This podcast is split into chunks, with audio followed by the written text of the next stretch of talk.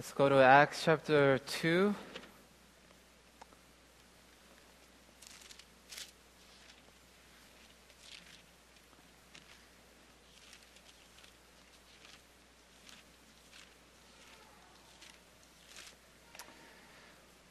Okay, we'll go from verse uh, 37 uh, to the end of the chapter today. All right, so let me just start reading.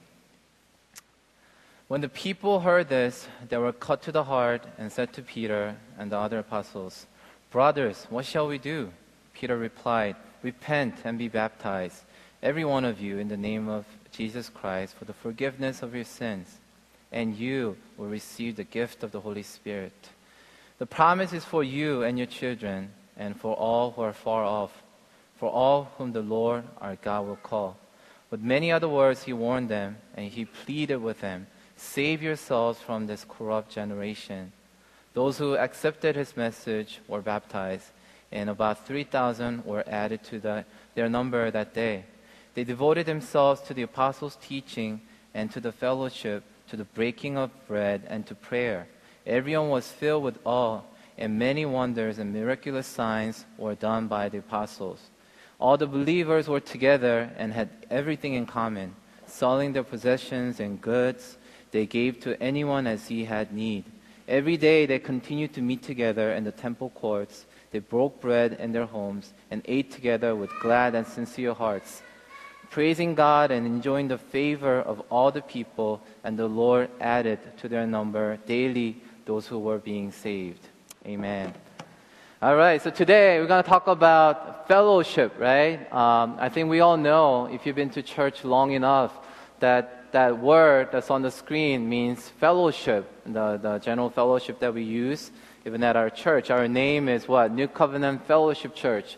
So I think koinonia is very important uh, for us as believers to understand what it means and to know also how to live like in koinonia, right? So let me first begin by uh, defining what that word means, okay? So other than fellowship, there are many, many other meanings. And I believe when I looked it up, it was used about 19 times that you, uh, you don't have to know that. But sometimes it's used as a communion. So when we do communion, you know, when we have monthly communion, that's also koinonia, right? And participation used as a meaning of commitment into a body of fellowship, right? And uh, contribution in the gospel, right? So there's a, a magazine uh, named Charisma, and there's a definition that I really loved. They define koinonia as a supernatural grace that causes Christians, you and I, to love each other deeply. So these are the definitions that that a lot of people can just find online. You can just Google it, you can find it. But that doesn't stop there. We need to really go into what it means to live it out, right? So when you talk about koinonia, it's not an artificial makeup of a community, right? You can't fake it. Can you fake a community? Can you go to a church and look around and say this is a true community because people are all sitting together, they're holding hands? I mean, just the look of it doesn't mean anything. You really need to go into the community and find out whether this community has a true fellowship or not, right? You can have the best family from outside, looks like a best family to a lot of people, but there might be a lot of, lot of, right, holes here and there that people may not see from outside. So you need to really look inside the community and see where there's a true communion, a true fellowship, whatever that means. What does it mean to have a true fellowship? Because all of us, I think in our heart, we desire to have a true fellowship, right? Who doesn't want to have a true community? We all long to be in a community where we're loving one another, serving one another. So today we'll see from the early church what it meant to be in a community and what it means to be a community of believers, right? Because, like I said, we can't fake it. People will catch on. A lot of times, people will not come to church or leave church. Why? Because we're faking community. We're not coming together in the name of God. A lot of times, we're just bringing our own selves to the community in the name of the church. That's why people don't like church. There are a lot of people, young people especially, in this day and age, leaving church. Why? Because they don't see the true fellowship that's happening within the church. So, what's the problem here? What is the problem? Because we clearly see when Holy Spirit works in a church, true fellowship is a natural result of Holy Spirit's work. So does that mean the churches that's breaking down or people pointing fingers at those churches, do they not have Holy Spirit working in them? What's going on? We need to question these things. And I'll tell you that a true fellowship is not an event driven program church. It's not. You can't have a true fellowship by just doing a lot of programs. It's not like that. It's not a group coming together for a special task. You can go to the Red Cross, you can do the, the, the good stuff out there, help people come together for same purpose, but that's not a true fellowship that we talk about in the Bible. It's a true communion of believers made up of relationship. That's what it means to have a community. That's what koinonia means, right? So, like I mentioned before, communion is a natural result of being filled with the Holy Spirit. And how many times do we ask Holy Spirit to fill us? So, if we are filled with Holy Spirit, the result of it has to be what? A true communion with one another as believers. But do you see that around you? Look around today. Do you, can you say to your friends today, as you invite your friends to our church, come out to our church. You should come to our church. There is a true fellowship at our church. Can you say that? Where is our church in terms of reaching that true fellowship that God so desires from this church? I hope as a result of God speaking to us today, we can strive toward that true and perfect fellowship. When we receive Holy Spirit, we become connected to one another, as the Bible says. And Paul describes in Colossians chapter 2, 19, you don't have to go there. He basically talks about how Jesus is the head that holds everything together. And the muscles and everything comes together. And that's us, the body of Christ. When Holy Spirit is received in one person, Jesus becomes the head and we become the ligaments. And the whole body comes together and God causes it to grow. And that's the community we desire to have. And we got to talk about the purpose of a community. What is the purpose? What is the purpose of our church? You probably see around our church we have a huge picture frame that talks about how our purpose as a church is to make disciples of all nations. And that is our purpose. Our purpose as a community is to be effective witnesses of God. Because if you go back to Acts chapter 1, many people talked about it. You probably memorized it in your heart in your mind. When Holy Spirit comes upon you, what did God say? You will be what? My witnesses. So when Holy Spirit comes upon our lives, onto our community, our natural response has to be what? We need to live as witnesses. And that's the purpose of our gathering, so that we can spur one another up to become that effective witness of Jesus Christ. And sometimes God will just do amazing wonders, miraculous signs here and there. Why? Because God wants us to become the witnesses. Not only talk about the power of God, but really preach the gospel and see the power of God coming alive in the places. And one of the reasons we don't see the work of God in our workplaces, in our personal lives, is because we're not living as witnesses of God. We're just living for ourselves. And for that, God doesn't have to show up. We don't need God to live our own lives. To go to work, we always need God. Don't get me wrong. Every second of our life, we need God. But the power of God that, that came powerfully upon these believers, early church, they were crying out to God to show His power. Why? So that they can show Jesus Christ. They can point them to God who's alive, who's still working in their lives. And same God is working today. And same power is among us. So if you look at the end of the chapter today, it says they, the church, proclaimed praises of God, and all people showed favor to them. That's where we want to get to. I pray that our church can become a church that worships God and also I hope the community of Germantown can say, hey, I love this church. I have a special favor upon this church because they're doing something good for this community. And that has to be our calling and our purpose. If we're not doing anything for the community that we belong to, why are we here? Why are we here?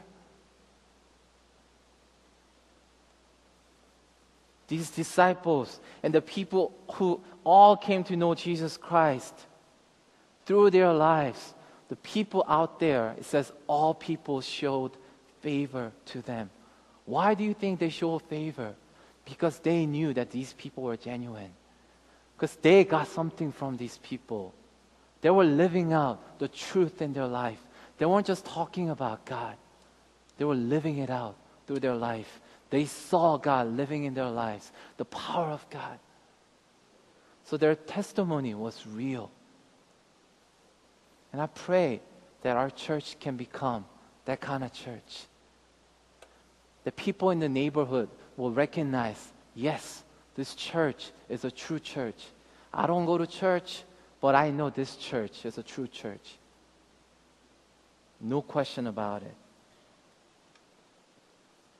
And this community established only in the name of Jesus through our relationship with Him. A lot of times, the reason why we fail to find the community that we desire to have is because we miss this part. A true fellowship can only happen in the name of Jesus. Because I told you already, He's the head, He's the agent that ties everything together. Without Jesus, there's no true fellowship. So think about all the gatherings that you belong to. Is there Jesus? Is Jesus the center of your gathering? Is Jesus the center of your oikos? Or is it you or me or us? Maybe that's the reason we don't get to experience the true fellowship. In order for us to become New Covenant Fellowship Church, we have to have Jesus as the center of our fellowship, of our worship. If people start to take the center place, guess what?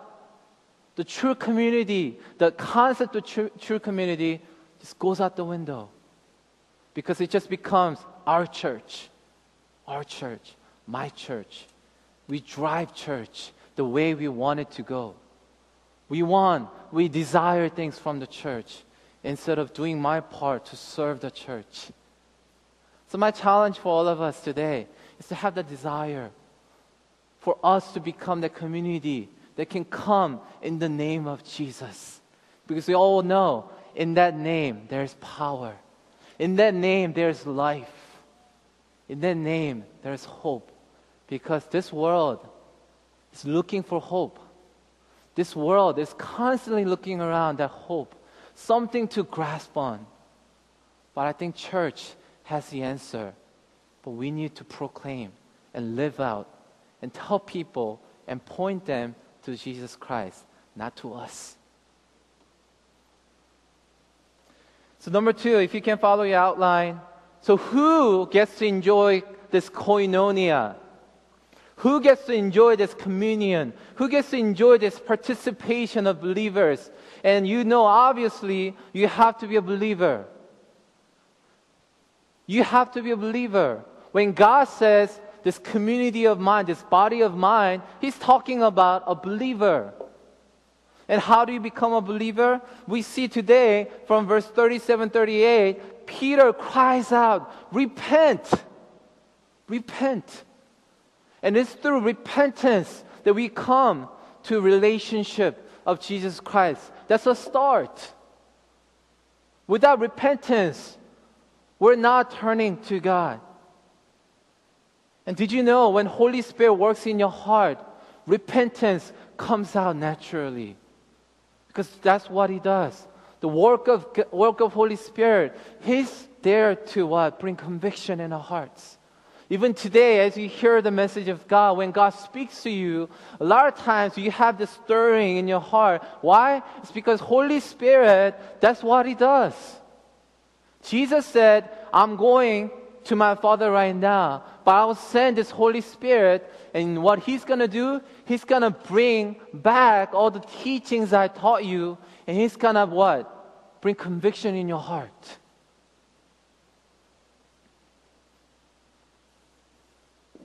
In 1 Thessalonians chapter 1, verse 5, if you're following M'Cheyne reading, you probably read this a couple days ago. And there's a verse that says this Our gospel came to you not simply with words, but also with power. What kind of power is he talking about? With the Holy Spirit and deep conviction. When the Holy Spirit is truly working in our lives, there is true conviction in our hearts. You can't say that you're touched by the Holy Spirit and not have conviction.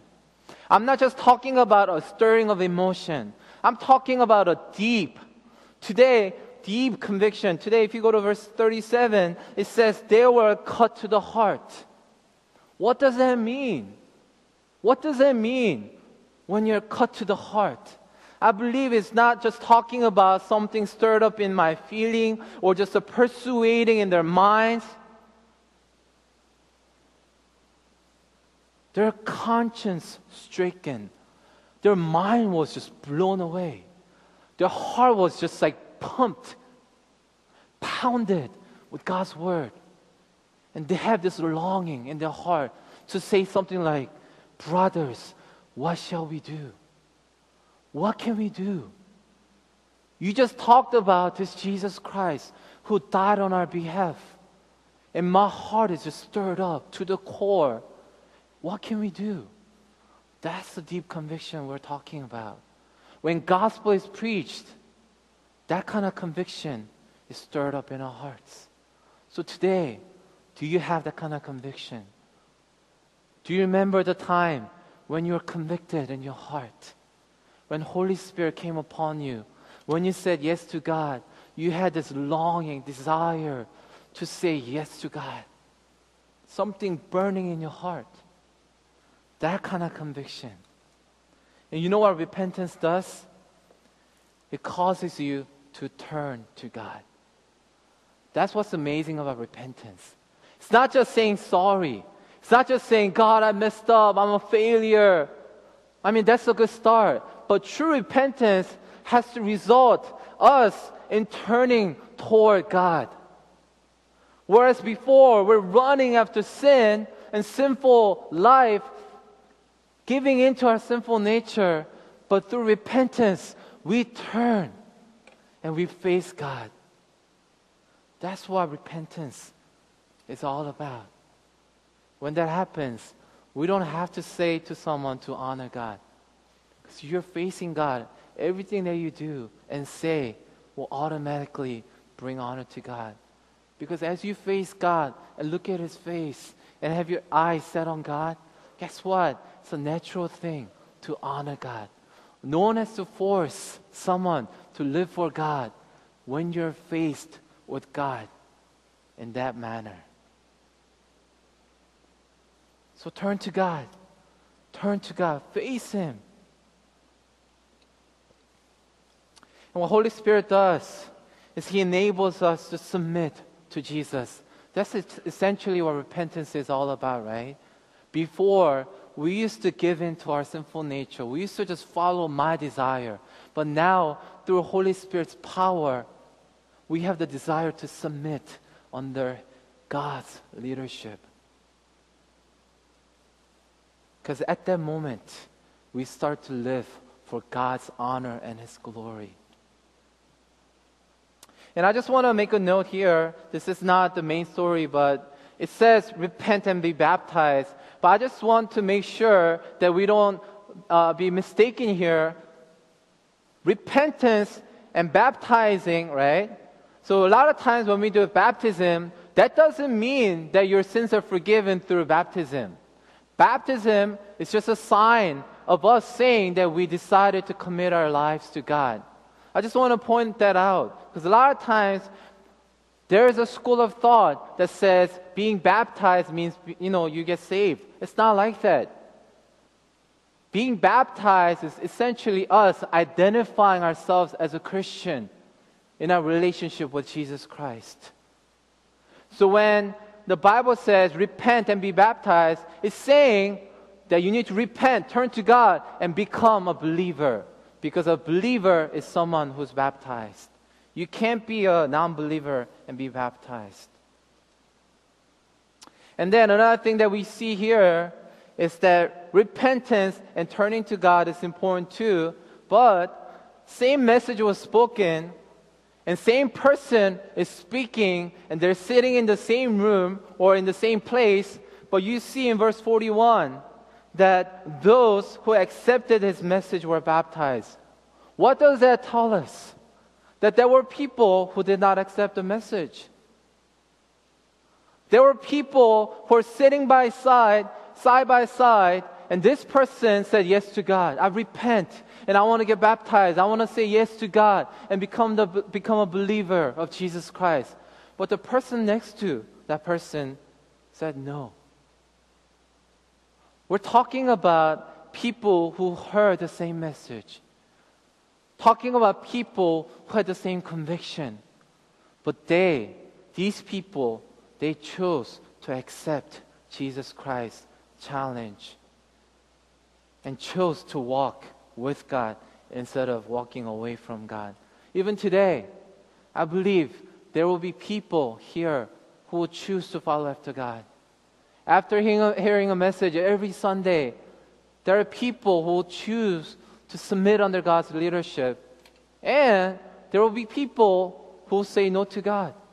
That was a great message. There was some conviction in my heart, but I say no. I say no. Because I just want to live the life that I want to live. So through acceptance, we can enjoy true communion. And when the Bible says, verse 38, Peter replied, Repent and be baptized, every one of you, in the name of Jesus Christ, for the forgiveness of your sins, and you will receive the gift of Holy Spirit. The gift that this is talking about is the gift of Holy Spirit Himself. Himself. We're not just talking about the, the signs of Holy Spirit. We're talking about the gift of the Holy Spirit Himself. That's what's amazing about walking with God. When you say yes to God, God not only showers you with blessing, He comes in you. The person of Holy Spirit comes upon you. And He Himself is the greatest gift that we can ask for. Right? That's what's amazing. Through repentance, through saying yes to God, God gives us this amazing gift of Holy Spirit to walk with us, to teach us, to guide us. And that itself should cause us to say thank you to God every single second. And who gets to enjoy the true fellowship? Everyone who calls on the name of the Lord. Verse 39 The promise for, is for you and your children and for all who are far off. Whether you're here listening to the message, whether you're far off, who will potentially listen to the message, this fellowship is for everyone who will call upon the name of Jesus Christ. So, what does that tell us? Does that give you some conviction in your heart that maybe I, today, I get to enjoy the fellowship with Jesus Christ? And there are people out there who need to come into this fellowship, who needs to call out to the name of Jesus Christ even today. I hope that will cause us to tell people about Jesus Christ and invite them into this fellowship so we can all enjoy this communion together. Because it is a promise from God for us and also for everyone who will potentially call upon the name of Jesus Christ. Romans chapter 10, this is a famous passage, verse 8 through 13. The word is near you, it is in your mouth and in your heart. That is a message concerning faith that we proclaim. If you declare with your mouth Jesus is Lord, you will, uh, and believe in your heart that, that God raised him from the dead, you will be saved. For it is with your heart that you believe and are justified. It is with your mouth that you profess your faith and are saved. As scripture says, anyone who believes in him will never be put to shame. For there is no difference between Jew and Gentile. The same Lord is Lord of all and richly blesses all who call on him. For everyone who calls on the name of the Lord will be saved. Everyone. This invitation is not just exclusive for us, it's an invitation for all. You know,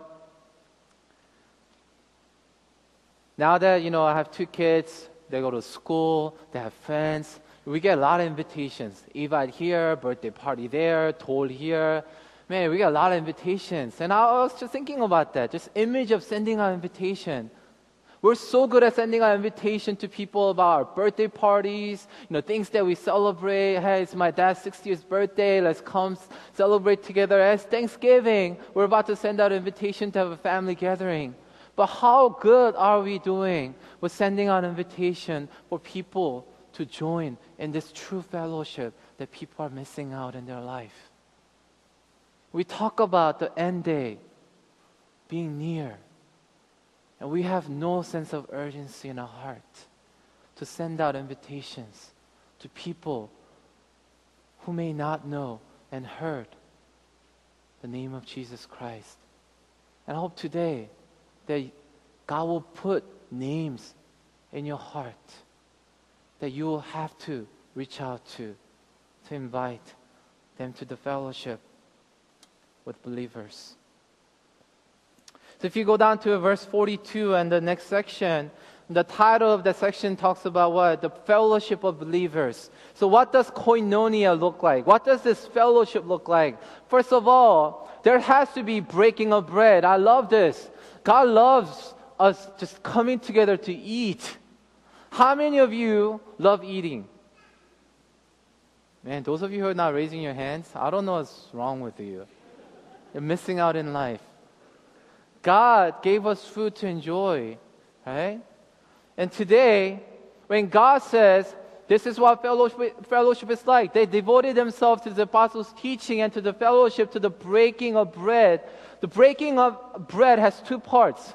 Number one, of course, it's talking about eating. Eating is good. When you, when you have a gathering, you should eat. Eating makes people happy. Eating makes people open up. When you have a meeting without any food, it's boring. I hate going to meetings without food. If you're a good leader, you will know how to win people's heart. Oikos leaders, whether you're um, doing a discipleship, try to have some food on the table. That brings people together. Isn't it the dinner table that people come together? You get to talk to one another. There's so much joy in eating together. Such a joy to come together in a table, right? But there's one more thing that we need to remember. It's not just simply eating away, just eating together, drinking, and just having fun. It's not like that. It's deeper than that. What does breaking of bread represent? It's talking about communion. What do we do when we do communion? We break the bread and we share the cup, right? What does that do? What are we trying to do? Jesus said this Remember me when you do this. When we do communion, Jesus said, What? Remember me. What does he mean by remember me? Do this in remembrance of me. He's talking about remember my sacrifice. When we come together to break bread, we're not simply eating away food. We're talking about people coming together, eating, remembering what Jesus has done for me and you. As we break bread together, we're remembering what Jesus had to go through on that cross. We're remembering the blood that He shed on the cross. That's what it means to break bread together. Because through that, through His sacrifice, through His love, Jesus becomes the center of our fellowship. You see, when we put the table and put the food there or the bread there, the food itself has no meaning. What has meaning is through that bread, Jesus is being shared. And Jesus becomes the center of our fellowship. And we recognize yes, you are forgiven. Yes, I'm forgiven. I was a sinner before, but through this, through remembering what Jesus has done, we are connected to one another. Therefore, this fellowship, it's just not just a fellowship, it goes beyond just a gathering. It's a true fellowship being connected with one another through the body of Jesus Christ and through the blood of Jesus Christ. That's what it means to break bread together. So eating becomes a spiritual act, deeper level of intimacy. Everyone becomes real without border, right? And a lot of times, food has that power to bring people together.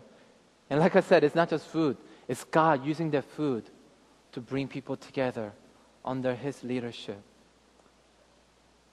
And you will see today in verse uh, uh, 46, every day they continue to meet together in temple courts and also in homes. What does that say? Don't just break bread at church. Don't just go through the motions at church. Breaking of bread has to happen every day, everywhere, whether at temple court, whether at home. Everywhere you go together as a body of Christ, breaking of bread, remembering what Jesus has done for you and me, has to continue. That's what he's saying. And number two, there has to be teaching. Today it says, when they devoted themselves together, apostles were teaching them. And through their teaching, the power of the Holy Spirit was displayed. So they, were not just proclaiming, they were not just talking about concept. Holy Spirit supported, validated what they were teaching. That's the amazing part, right, of teaching. When we teach, a lot of times we like to talk. But what makes it real teaching is when we are the ones who are really transformed and we have the Holy Spirit's power working in our lives. I'm not just talking about, you know, people getting healed and speaking in tongues, things like that. I'm talking about the biggest miracle that can happen in your life. You being transformed and people being able to see the transformation in you. I'm talking about that kind of power of Holy Spirit working in times of teaching. Because when we have that, the teaching becomes super effective. Because we're not just talking about some concept out there. We're talking about and teaching a lifestyle. We're not just teaching head knowledge. Jesus was all about that, right? When he came together with disciples, he not only talked about the truth, he lived out the truth. He himself was the truth. I'm talking about that kind of teaching. And through that teaching, Bible says that today that everyone was filled with awe. What is the result of the teaching, result of the sharing? Everyone is coming together, not praising the person who's teaching them, but praising God as a result of teaching. As people learn about God, as people learn about God's grace, what Jesus Christ has done on the cross, everyone is coming together in awe of what God has done in our lives. So that has to happen in a true community. And number three, I'm just going to touch upon this briefly because in chapter four, I'll talk about it one more time. There was sharing, real sharing in earthly and also spiritual blessing. When Holy Spirit works and you're truly transformed by the Holy Spirit's power, guess what? You'll start to open up your wallet. You'll start to open up your house. Why? Because we start to give up me. Before I was self centered, but now, as Holy Spirit's working in my heart, we start to open up. And Jesus starts to take place. And Jesus is all about sharing. Jesus is all about communion.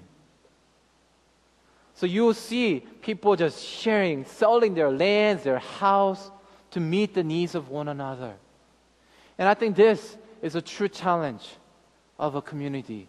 If you can really go out of your way to provide for a suffering brother or sister within a community, will you go the extra mile to open up your wallet, open up your house, to give up the sanity in a way, the things that you want to keep for yourself? just give it out to the community. And they weren't doing it out of burden. Bible says they were joyfully doing it. That's the beauty of a true community. And lastly, they were praying together. Bible says they were praying together. And let me challenge you, as you get together in your oikos, as you get together in your ministries, do you pray? Do you pray?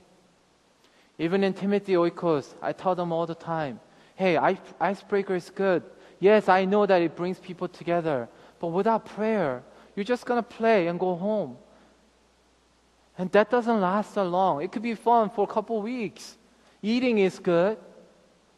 But if there's no prayer, if you're not connected to prayer, what good is it for believers to come together, just eat and have fun and go home?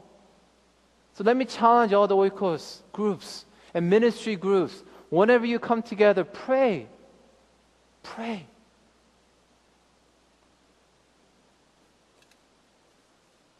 So, lastly, I'll invite the worship team to come up.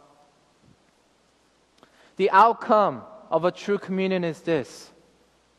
If you look at verse 47, God is praised, God is worshiped, and the favor with all the people are there. And then, lastly, salvation through evangelism. So, today, that has to be a challenge in your oikos groups, in your daily life as a believer, at our church, are people coming to know Jesus Christ as a result of our gathering? Are people coming to know who Jesus Christ is as a result of our gathering here? If we're just coming together every Sunday, praising God, sharing meal together, that's good. We need to do that. But what about the non believers out there?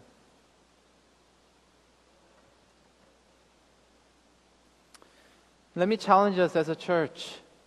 One thing I love about this passage is that verse 42, it says they devoted themselves. In order for us to have this true communion, we have to be devoted. Without devotion, this can't happen. When you have a relationship going, both parties have to be devoted, right? You can't have just one person pursuing the other person. It doesn't work like that. Same with the church.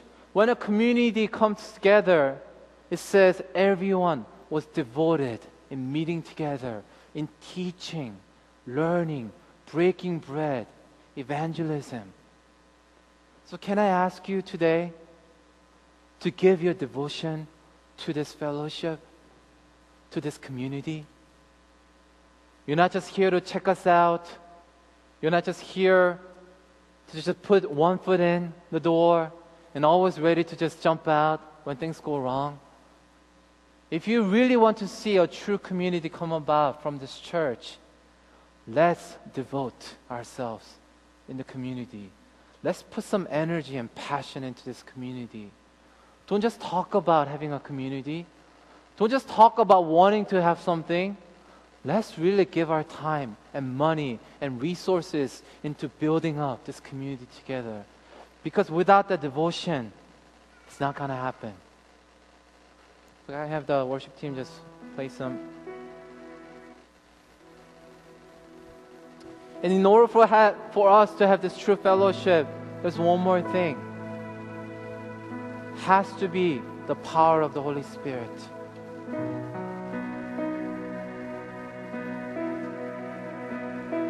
Just as the dunamis power, the power of the Holy Spirit, enables us to heal the sick or work miracles, He works in the same way to bring us together, to put the hearts together, knit us together, weave us together. That's what Holy Spirit does. Don't be mistaken.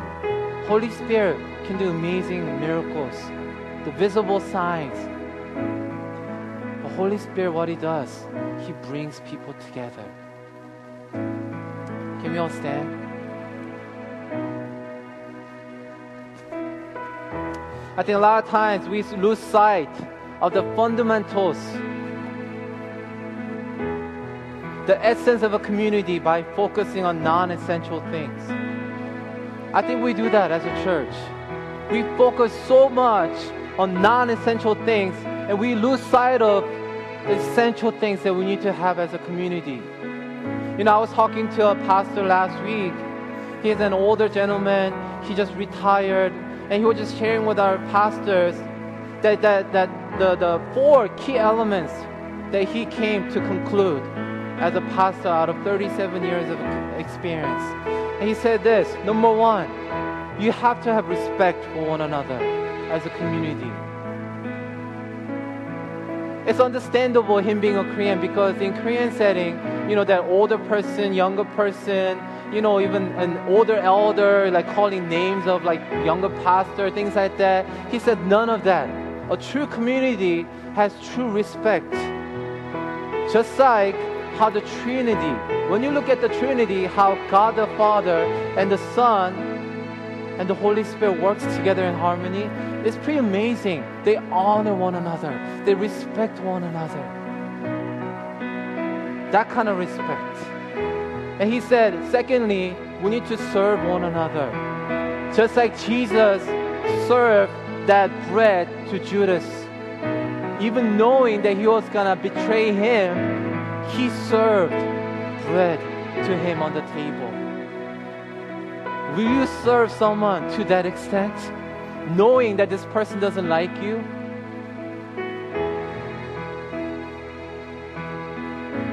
Serving others.